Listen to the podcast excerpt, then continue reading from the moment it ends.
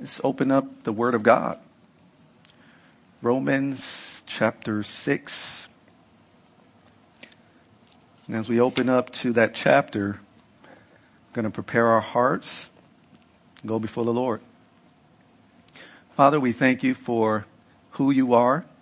We thank you for your presence. We thank you for your blessings. We thank you for the blessings that we see and the blessings we cannot see. Some blessings we can't even remember. But Lord, we thank you for those anyway. Lord, I thank you for my brothers and sisters in Christ who are here on this campus. May you help us to have open hearts and receive whatever it is you want to pour into our hearts of all ages in every classroom on the campus. I pray, Lord, for every servant that you'll empower him or her, Father, and that you use your servants all for your glory. Help us, Lord, to serve in your love and in your joy. We pray for safety on the campus. We thank you, Lord, for the worship team. Thank you, Father, for those who do things that, that we, we're not even aware of, but you see them and you're going to reward them. And I thank you for that. And I pray for the gift of teaching and the fresh filling of your Holy Spirit. Help me, Father, to decrease while you increase and be glorified in the lesson and in the remainder of this worship service. In Jesus' name, amen. So we are, as I mentioned earlier, in Romans chapter 6. The title of our lesson tonight is Goodbye. It's as simple as that. So it's not a, it's not a sneaky message. So I'm not personally saying goodbye to anybody. So it's not a sneaky message, but uh, it's just the title as I was um, overviewing the letter to the Romans and praying about what lessons to do. You know, of course, the theme came up, and you know, just goodbye. You know, seemed like an appropriate uh, title to what we're going to talk about tonight. Now, as we do some preliminary study of uh, Romans 6, and what I mean by that is, um, you know, before we really dig into it, there's some things we can do to help us to find out what the topic is of a certain chapter. And those topics, of course, will help us to find the overall message or theme of that chapter or even the entire letter or book that's in the Bible. And so one of the preliminary things that I, I did here is I looked up words that were repeated over and over. And you can do this with a Bible app. And so for the New King James Version, I typed in the word slave and, and all of its forms in Romans chapter 6. And what I found was that the slave, the word slave and various forms of that word appeared nine times in Romans 6. The word free appears four times in Romans chapter 6. The word dead or death appears 12 times in Romans chapter 6. The word die and other forms of the word die appears six times in this very chapter. And check this out. The word sin in different forms of it perhaps, appear 17 times in Romans chapter 6. And so you get a feel for what we're going to talk about in tonight's lesson, just based on those repeated words. Now before we get into this chapter, I just want to share with you as well that it's been pointed out by many Bible teachers that the emphasis is going to switch from our position, our positional truth of justification, which we talked about um, in our last few lessons, the last few chapters. So it's going to switch from the positional truth of, of who we are and, and just that blessing of justification in Christ. That, that's where we start. That's just a fact. It won't change can't change is given to us by God's grace through faith. That is something that God does. He declares the sinner righteous, the sinner who repents and put his or her faith in Christ, justified. And so we move from that to the practical application of the Word of God. We move from justification to sanctification. We move from being declared righteous to practicing righteousness, and that is sanctification. And so as we look at tonight's lesson, we're going to see exactly that, the switch from our position to how we should be living practically, which is called again, sanctification. It's a process. We should be sinning less and practicing more and more righteousness or right living, of course, by the power of the Holy Spirit. So in verses one and two in Romans chapter six, it says, what shall we say then? Shall we continue in sin that grace may abound or multiply?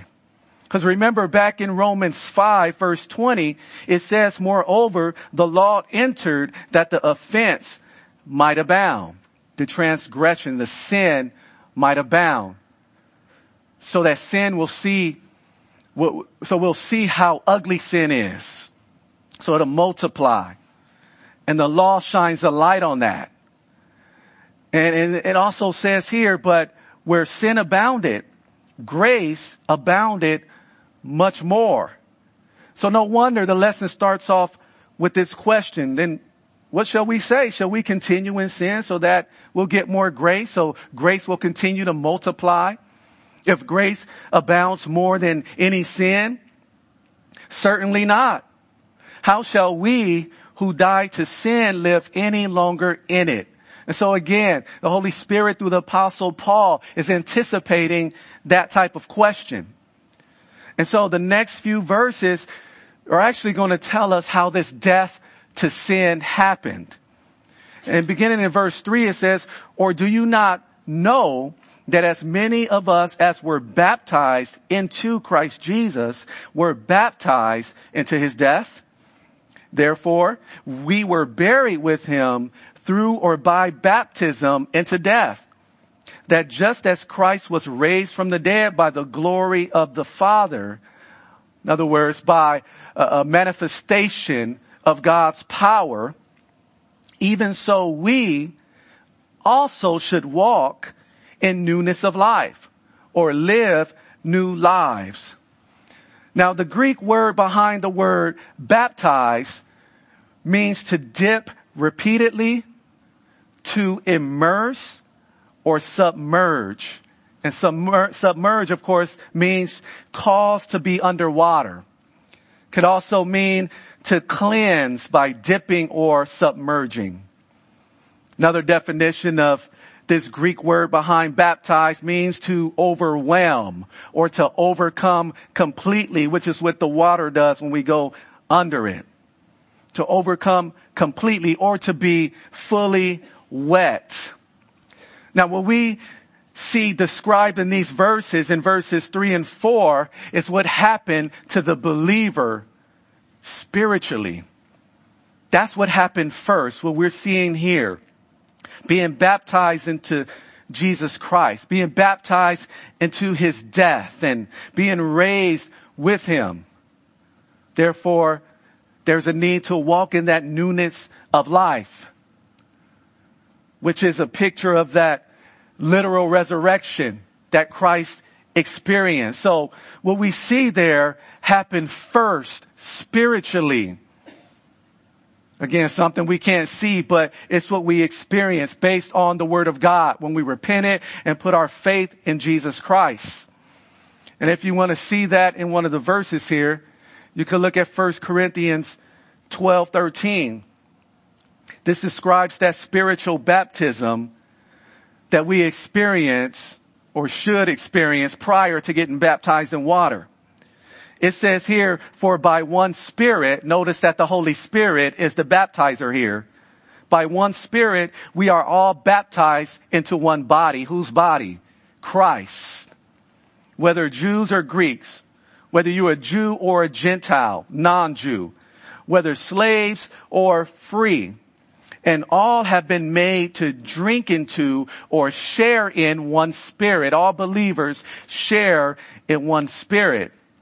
And so that phrase made to drink into one spirit may also speak of being provided and satisfied by the power and blessing of the spirit of God. And so this is what happened when we said, I do to Jesus. Spiritual experience which we couldn't see. And spiritually speaking, our baptism into Christ Jesus. And so the, the Spirit, the Holy Spirit doesn't baptize us in water. Again, He baptizes us into Jesus. And so spiritually, our baptism into Christ Jesus, what it speaks of is our identification with Him.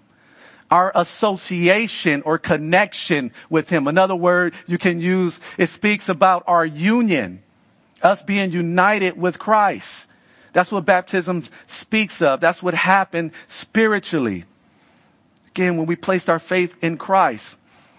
And so not only do we become united with Christ, identified with Christ, but, but also with other believers who are a part of the body of Christ, the church. And now in our identification with Jesus, we identify with or share in his death and burial. So spiritually speaking, of course we were not literally there on the cross with him, but by faith, by identification with him, through the work of the Spirit, we identify once again with his death and burial. That's what happens to us spiritually. Not only that, but we are given new life. Why? Because it, that is identified with his resurrection. And so again, that's, that spiritually, that must be a reality if water baptism is going to mean anything. That spiritual ba- baptism must be the reality first. If water baptism is to be truly celebrated and mean anything. Because water baptism is a, is a picture of what happened to us spiritually. In other words, the old us was buried and the new us in Christ was raised to life. And so what happens in baptism, we are, we are actually acting out what happened to us in the spirit realm. We're acting it out. And we're also making a public identification with Christ. As one preacher used this example. It's like you could get married to someone and of course, you and that person you got married to know it, but the public may not know it. And so as a sign, so that everybody else would know that you're married, you would use a ring. And so it is a public identification with Jesus. Just like we public, publicly identify with our mates that we're married to by the use of a ring. I like what one Bible teacher said about water baptism. He says baptism is a marvelous way of getting Christians out of the spiritual closet. Out of that spiritual closet by saying, yes, this is what happened to me spiritually when I said yes to Jesus, but also I'm saying that I identify with this Jesus Christ of the Bible. A good way of getting us out of that spiritual closet. In verse 5, for if we have been united together in the likeness of his death, remember that happens to us spiritually first, and then acted out in water baptism, then certainly we also shall be joined with him in the likeness of his resurrection. Of course, this is future. We shall be one day raised to life just as he was. Knowing this, that our old man was crucified with him. That the body of sin or that body that is ruled by sin might be done away with, might be rendered powerless in our lives. That we should no longer be slaves of sin. So right there in that phrase, you have two of those repeating words that I talked about at the beginning of the lesson, slaves and sin. For he, verse 7, who has died has been freed from sin. And of course, the word die or a form of the word die was also one of those words that, re- that was repeated over and over when I did my preliminary study. Now, spiritually speaking, the old man who was crucified with Christ is the old us who was dominated by the sin nature. And all of us as humans have a sin nature. We inherited that sin nature from Adam. And we talked about that in, in a previous study. And so when I talk about us having a sin nature, that means that we are inclined to sin. We have a tendency to give in to sin, to give in to temptations to sin. And so this old us that was crucified with him is us before Christ. This is us BC. And now being united with Christ in his death. What that ensures, as well as our resurrection. And this resurrection is, is talking about what will happen to believers who have died or will die. Cause one day those, those, those bodies will be resurrected and they will be built for eternity in heaven. They go into the ground, the scriptures tell us corruptible, and they're raised, the scriptures once again tell us incorruptible. They are sown a natural body, but are raised a spiritual body. Spiritual body meaning those new bodies will be dominated by the spirit instead of being dominated by the flesh. That's what it means. And so our death with Him, being united in death with Him, ensures the certainty of our resurrection. It's a sure thing, in other words. In verses 8 and 9, God's Word says, now, if we die with Christ, we believe that we shall also live with Him. Similar to what was said in verse 5. Knowing that Christ having been raised from the dead, he dies no more. Death no longer has dominion over him no longer has rule over him. Death, in other words, have been conquered, conquered by Jesus when he was raised from the dead, when he was raised from that grave. Of course, we know that his body is not there anymore. He has a glorified eternal body, incorruptible. And so that death that Jesus conquered actually set up victory for those of us who follow him, for those of us who put our faith in him and who consider ourselves to be his disciples, his followers, his pupils or students. But in keeping with that theme, the theme of the fact that, okay, Jesus did something. He had a victory in that. And so it sets up his followers and, in keeping with that pattern. I want to ask a question and the question is, are there any areas in our lives in which we are victorious and that we are willing to help others with? See, Jesus was victorious over the grave, over death, and, and he is able and willing to help other people. And it's guaranteed for us who are believers to be victorious over that grave as well, over death. But what have we been victorious of? Have you been victorious over lying, over stealing? Have you been victorious over drug abuse or alcohol abuse? Then maybe you can help lead someone by the power of the Holy Spirit and help them to overcome that same obstacle. And in doing that, we can follow that same pattern of Christ. We are victorious, so, and so are you going to be. Because I'm going to walk with you. I'm going to pray with you. And by the power of the Holy Spirit, you're going to beat this thing just like I beat this thing. Do any of us have that type of attitude? Are any of us in that spot to come along somebody and disciple him or her? Of course, men with women, I mean, men with men and women with women.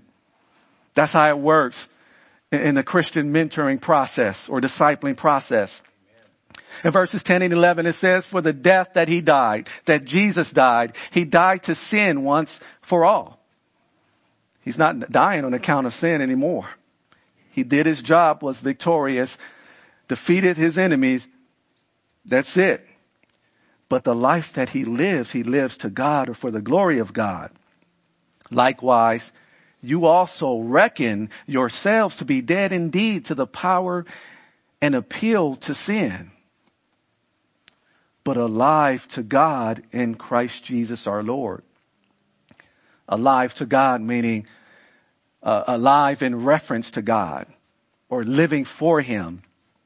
Therefore, for that reason, for all of what has been said, of everything that we've just read about, Therefore, for those reasons, do not let sin reign or have its way in your mortal body. Don't let sin control the way you live, to put it another way. That you should obey it in its lust or in its passions. And do not present, don't yield or surrender your members as instruments or weapons of unrighteousness to sin. But present yourselves to God as being alive from the dead and your members, your body parts as instruments of righteousness to God. Verse 14, for sin shall not have dominion or rule over you, for you are not under law. You are not under the requirements of the law, but under grace. We are under the freedom of grace, those of us who are in Christ. Now the question is, why would sin have dominion or the rule over someone who was under the law. Isn't the law from God? Isn't the law holy? Isn't the law right in all of it commands? Yes, it is.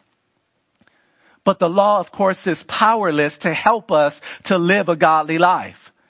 It doesn't have any power to change our hearts and help us to live lives of righteousness, lives that are pleasing to God. What the law does, as we learned in our previous studies, is that it points out our guilt. It shows us how sinful we are and that we are guilty and we are deserving of death.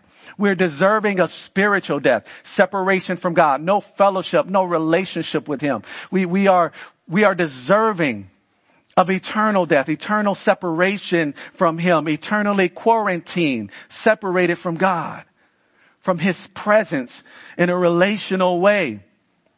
That's what sin shows us, that we're deserving of that. And also, if we're under the law, it leaves us to ourselves. We can't obey it on our own. As I mentioned, because it has no power to change us. In Romans 3 verses 19 and 20, it says, now we know that whatever the law says, it says to those who are under the law, that every mouth may be stopped. So folks can stop bragging. And all the world may become guilty before God. That's what the law does. It shines a light on our sin, shows us how ugly sin is and how guilty we are before a holy God. Therefore, Romans 3:20, by the deeds of the law, by the works of the law, no flesh, no person will be justified, declared righteous, or have a right standing in God's sight, for by the law is the knowledge of sin. And so nobody will be declared righteous and earn their way into heaven by keeping the law. You miss one, you broke them all. I heard it explained this way. Great illustration. I'm not going to take credit for it. That's why I said I heard it was said this way. Can you imagine a chain connected to a rock? You're hanging on that chain. You think of those 10 links in that chain as the 10 commandments. If one of them breaks, I don't care which one of them breaks, you're going to fall. You're going to fall from whatever mountain you're trying to climb up. And that's how it is with the law. You break one, you break all of them. You're guilty before a holy God. I'm guilty before a holy God. That's why we need the grace of God. God's unmerited favor, His free gift. But it is under that, that, that freedom of God's grace that as believers we are under. It is under that. His grace, His unearned favor that we find forgiveness by His grace we find justification. We find that freedom from guilt.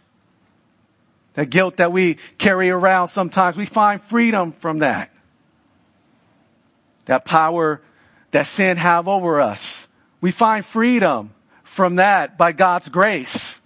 It's a gift from God. Even the gift of the Holy Spirit is according to the grace of God. Salvation itself is a gift because it's according to the grace of God. And so yes, we are under grace. As it says in verse 14, sin shall not have dominion over you because we are not under law, but under grace. And as people who have truly experienced the grace of God, that should make us want to live for God even more. That should make us love God even more. That should make us obey God even more and live for His glory. Live to honor Him in all of our ways, in our thoughts, in our words, and in our actions because we understand how gracious God is. We didn't deserve it, but yet and still He blessed us with these free gifts. And so for people who like to live under what they say messy grace, so God's grace covers all my sins so I can live any way that I want to. The question is, have they really truly experienced the grace of God? Because if you truly experienced it, I don't, I don't think you'll be thinking or anyone will be thinking that way. In verse 15 it says, what then? Shall we sin? Shall we dabble in sin here and there because we are not under law but under grace? Certainly not perish the thought. Do you not know that to whom you present or offer yourselves slaves to obey, you are that one slaves whom you obey? Whether of sin leading to death or of obedience leading to righteousness? I hope you're seeing those words that we talked about at the beginning. The repetition. And so that's a, that's actually a strategy for studying the Word of God search the words that repeat themselves over and over. It helps you to find out the, the topic of the scriptures that you're about to study as well as the theme, the overall message. And so we're seeing those words over and over. Verse 17, but God be thanked that though you were slaves of sin, yet you obeyed from the heart. This is talking about believers from the heart, not just outwardly, that form of doctrine, that pattern of teaching you obeyed that from the heart to which you, will, you were delivered. You obeyed the word of God from the heart, whatever was delivered to you or you were handed over to. Having been set free from sin, you became slaves of righteousness. Verse 19, I speak in human terms. Holy Spirit, through the apostle Paul, saying, I'm, I'm, I'm, using a human analogy of slavery, in other words. I'm using this illustration of slavery because of the weakness of your flesh, because you have natural limitations to understand spiritual things. And so he's using this analogy of slavery to sin, slavery to righteousness. And they would have been very familiar with slavery during that day and age in, in Rome. And it says, for just as you presented your members or the parts of yourselves as slaves of, of, uncleanness and of lawlessness leading to more lawlessness, so now present your members as slaves of righteousness for holiness. For when you were slaves of sin, you were free in regard to righteousness. Was that true freedom? No. If you're freedom, if you have freedom from righteousness, that's not true freedom. True freedom, of course, is, is freedom from sin. Freedom to do what's right in the sight of God. That's true freedom. And that's only found in Christ or through Christ. Now what fruit did you have then? What fruit did you have in the past in verse 21 in the things of which you are now ashamed? For the end, the result of those things, those sinful things is death. But now having been set free from sin, Again, talking to believers, having been, it's already happened, having been set free from sin. Notice that. And having become slaves of God. It's already happened for the believer positionally. That's our position. You have your fruit to holiness. You have your fruit which results in that word we talked about at the beginning, sanctification becoming more and more like Christ, sinning less, practicing righteousness more and more.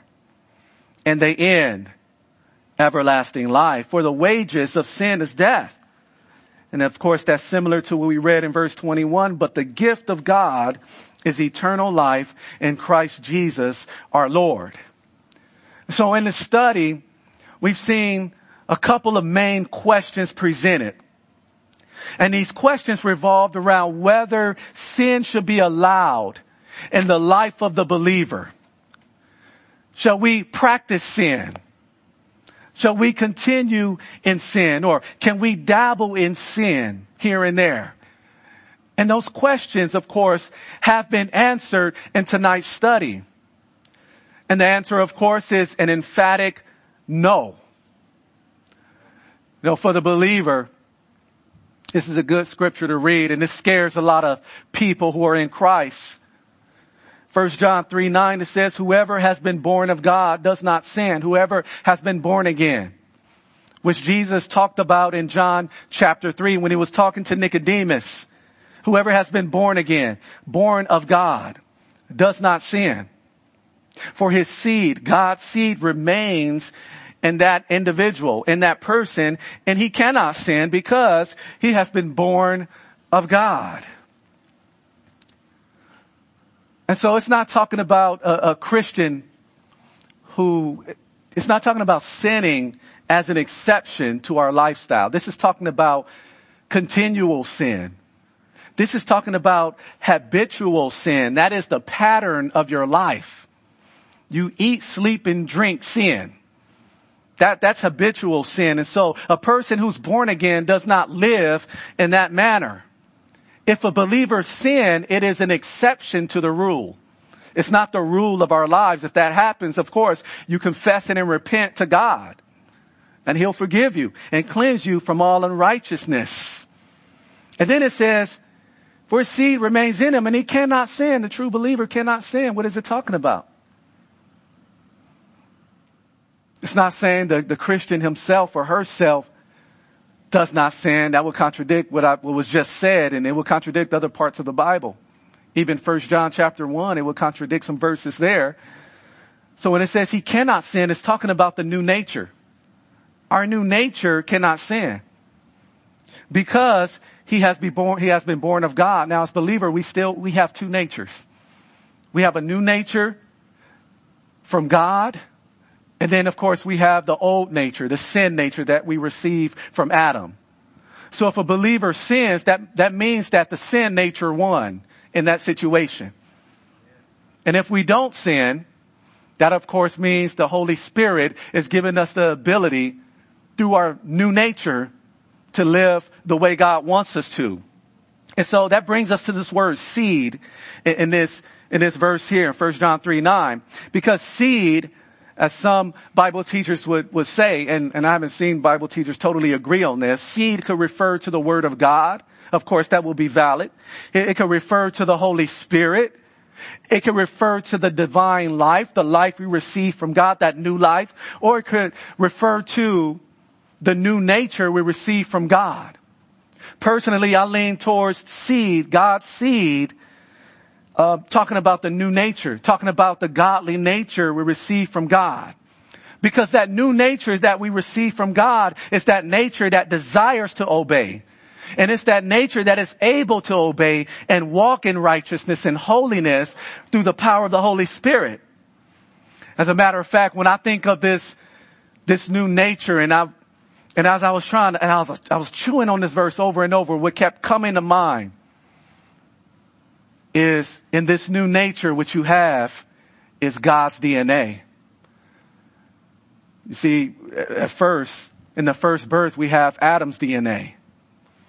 We inherit that sin nature, but with the new nature, we get God's DNA. And DNA carries information. It carries information that, that promotes growth. It tells cells how to grow, where to go, and so forth. What body parts are going to be formed from these types of cells or whatever the case may be. And so that new nature has God's DNA in it. And as we continue to yield to the Holy Spirit, we'll begin, we'll, we'll begin to grow and become more and more like Christ. And because God's seed, that new nature is in us, we cannot practice sin. And so if there's somebody who claims to be a believer, but the rule of their life is sin, then they need to go back and evaluate whether or not they're really saved. That's what I want to throw out there. But how can a person live in freedom from sin? Because we want to take some, some practical lessons from tonight's study. How can we live in freedom from sin? And the first thing I want to share with you, and you can write this down, is number one, don't be ignorant. In other words, know. If you look at verses 3, 6, 9, and 16, you will see the word know, K-N-O-W, or some type of or some form of the word know. And so that's the first thing we have to do to live in freedom from sin. Don't be ignorant. Know. You know, it's like somebody who's been in detention. Raise your hand. Well, maybe I shouldn't ask you to raise your hand if you've been in detention before in school. I'm going to raise my hand. I've been in detention before. You know, I know now you're telling me I shouldn't be up here. and I shouldn't be. But by God's grace, hallelujah, He allows me to be here. But a lot of us had detention. So imagine that as we talk about this first point of just knowing, not being ignorant, right? As that first stage of having freedom from sin. So, so imagine Imagine that you show up to the detention class and you find out that your name isn't on the list.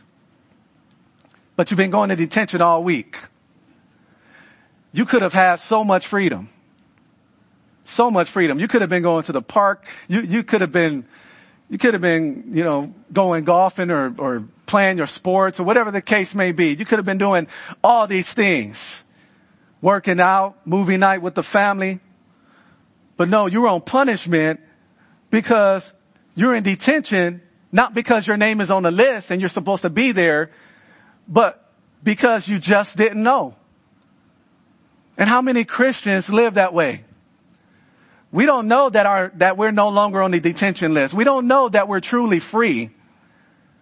We just don't know. And so we're holding ourselves back when we could be enjoying life in Christ. All because we don't know that our name isn't on the detention list anymore. So we continue to go. So that's why the first point is don't be ignorant. Know who you are. Know what you have in Christ. Know that you are identified with Christ.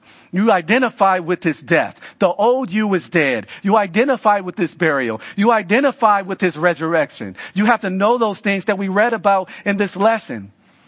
And at death set us free from the guilt, the penalty, and the power of sin. You have to know that you are free from sin. That's the first step that we need to do. We need to understand. We need to know what the Bible says about us who are in Christ.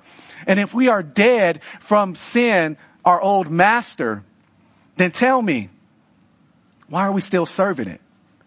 How can a dead slave serve its old master? It doesn't make any sense. We die to sin.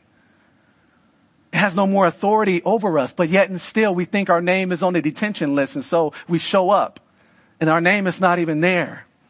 We must know that we have a new life.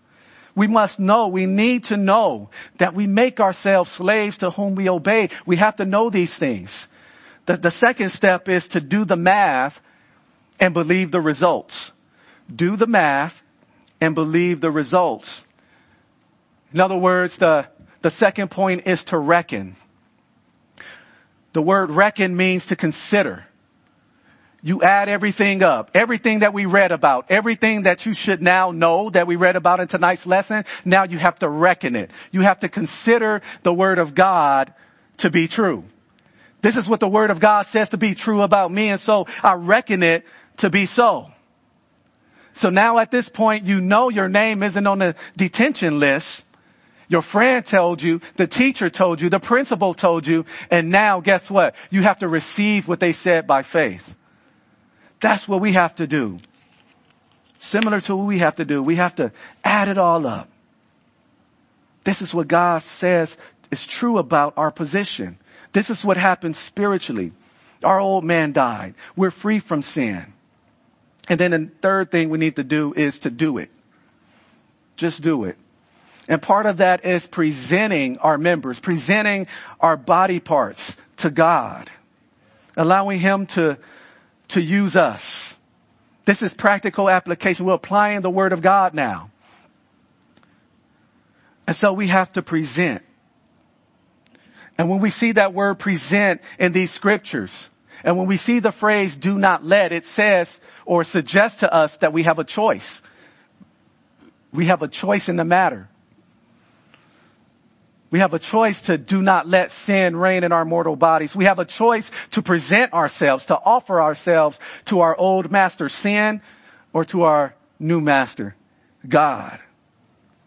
We have a choice. In Joshua uh, 24, 15, He's talking to the children of Israel. He's saying, if it seems evil to you to serve the Lord, choose for yourselves this day whom you will serve, whether the gods which your fathers served that were on the other sides of the Euphrates River, or the gods of the Amorites, in whose land you dwell. But as for me and my house, we will serve the Lord. We have to choose. We have to surrender. Yield ourselves so we can now act out what we know and act out what we have reckoned what we have added up and received by faith. We present our bodies as weapons of righteousness.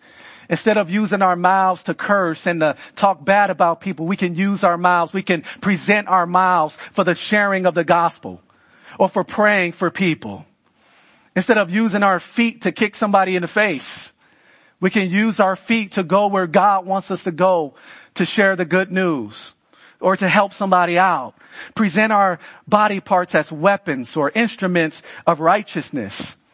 And the fourth thing I want to share with you is to think twice.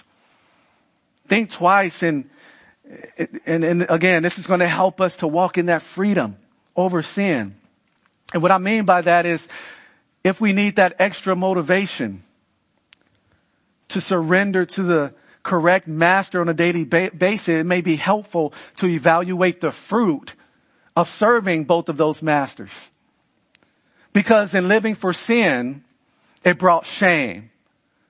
And yes, there was pay, but the pay, it says, was death. Wages of death. Spiritual and eternal death. Of course, for the unbeliever. And for the believer, yes, sin can lead to death. It can lead to an early death for the believer. as part of God's chastisement. It can lead to death. Speaking of sin, death of relationships. It can lead to death of opportunities. It can lead to death of a ministry. The wages of sin is death, both for the unbeliever and believer. And so we want to think twice. That's the fourth step. But in serving God, it brings holiness. That's our position is holiness, separate unto God, set apart to God. And also set apart to God in our experience in the way we live, set apart from sin, set apart to do what God wants us to do, to do righteousness. Living for God pays great benefits everlasting life, which is a gift. Verse 23, the gift of God is eternal life. Notice in who? In Christ Jesus our Lord. And the main thing you want to take from this fourth point of thinking twice, which of course would, would be instrumental in helping us to, to overcome sin or walking in freedom. The benefit of thinking twice is, or one thing to think about is that, hey, whoever we serve is going to determine our fruit. You serve sin or serve God. The worship team comes up. I want to pose another question out there to you. The question is, have you ever held on to something that didn't work anymore? Maybe it was a tool or a toy, just didn't work anymore. And I bring up that question because we do that with the old man who's been crucified. The old man has been rendered powerless, ineffective, but yet and still we want to hold on to that old us, that old us who was dominated by the sin nature. But the scripture tells us in Galatians 2 verse 20, it says, I've been crucified with Christ. It is no longer I who live goes along with tonight's lesson, but Christ lives in me and the life which I now live in the flesh. I live by faith in the son of God who loved me and gave himself for me. And so is there anybody here who's having trouble with the old you? That old you who was crucified with Christ. When you said, I do to Jesus, that old you was crucified, that old man dominated by sin, lived a life of ugliness and destruction. Is there anybody here who's having trouble with the old you? And in light of what we studied today, just want to share with you if that's you, and all of us need to do this. If that's you, I would encourage you that, that hey, it's time to say goodbye to that old man. It's time to say goodbye to that old you who served sin. It's time to say goodbye to that old you who had you in trouble all the time. That old you who had you in jail all the time. The old you who abused people physically and verbally. It's time to say goodbye to that old man that was crucified with Christ, the one who used to steal things all the time. It's time to say goodbye to that old you who always participated in sexual sin. It's, it's time to say goodbye to that old man because that's not you anymore. So stop holding on to that old man. That is, that is not you. Folks may text you and invite you to stuff that you don't even go to anymore, but you can say goodbye. That is, that is not me anymore. Oh, they may bring up stuff from the past and say, oh, I remember when you were like this, so I don't want to hear any testimony that you have to share. But that's not me anymore. I said goodbye to that old man. And I would encourage all of you in your hearts to say goodbye. Stop holding on to that old man. Stop allowing him or her, that old you that was dominated by that sin nature to creep up and, and uh, lead you into giving in to some type of temptation. You have the word of God. That person is dead. Whatever you remembered about me, that's not me anymore. I said goodbye. Let's pray. Father, we thank you for tonight. We thank you for your word. We thank you for giving us a new nature. That's from you. We thank you for giving to us the gift of your Holy Spirit to help us to obey you. Oh Father, we we declare it by faith. We receive it by faith that we are dead to our old master, sin. And we believe it because it's in your word and you are not like man that you should lie. So Father, if there's anyone in here who's having problems accepting what has happened in their life spiritually when they had, when they said yes to Jesus. I pray, Lord, that you would remove those barriers. Help them, Lord, to receive by faith who you say they are, what you say they have, and what you say they are freed from. Oh, Father, we pray for a life of victory for each and every person in this building tonight.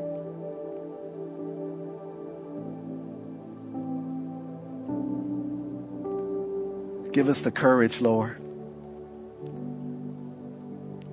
to in our thoughts, in our words, and in our actions, to say goodbye for good to that old man. We love you, Lord, and we thank you. In Jesus' name we pray. Amen. Hey, thank you all for coming out tonight. Thank you for your attentiveness, your prayers, just all your support in various ways. Know, thank God for our faithful worship team. I wish I could thank them every, every Wednesday. They're awesome. But may God bless you. May God keep you and use you in the mighty way this week. And again, if I don't get to talk to you personally before you leave, we love you here. God bless you. God keep you. Amen.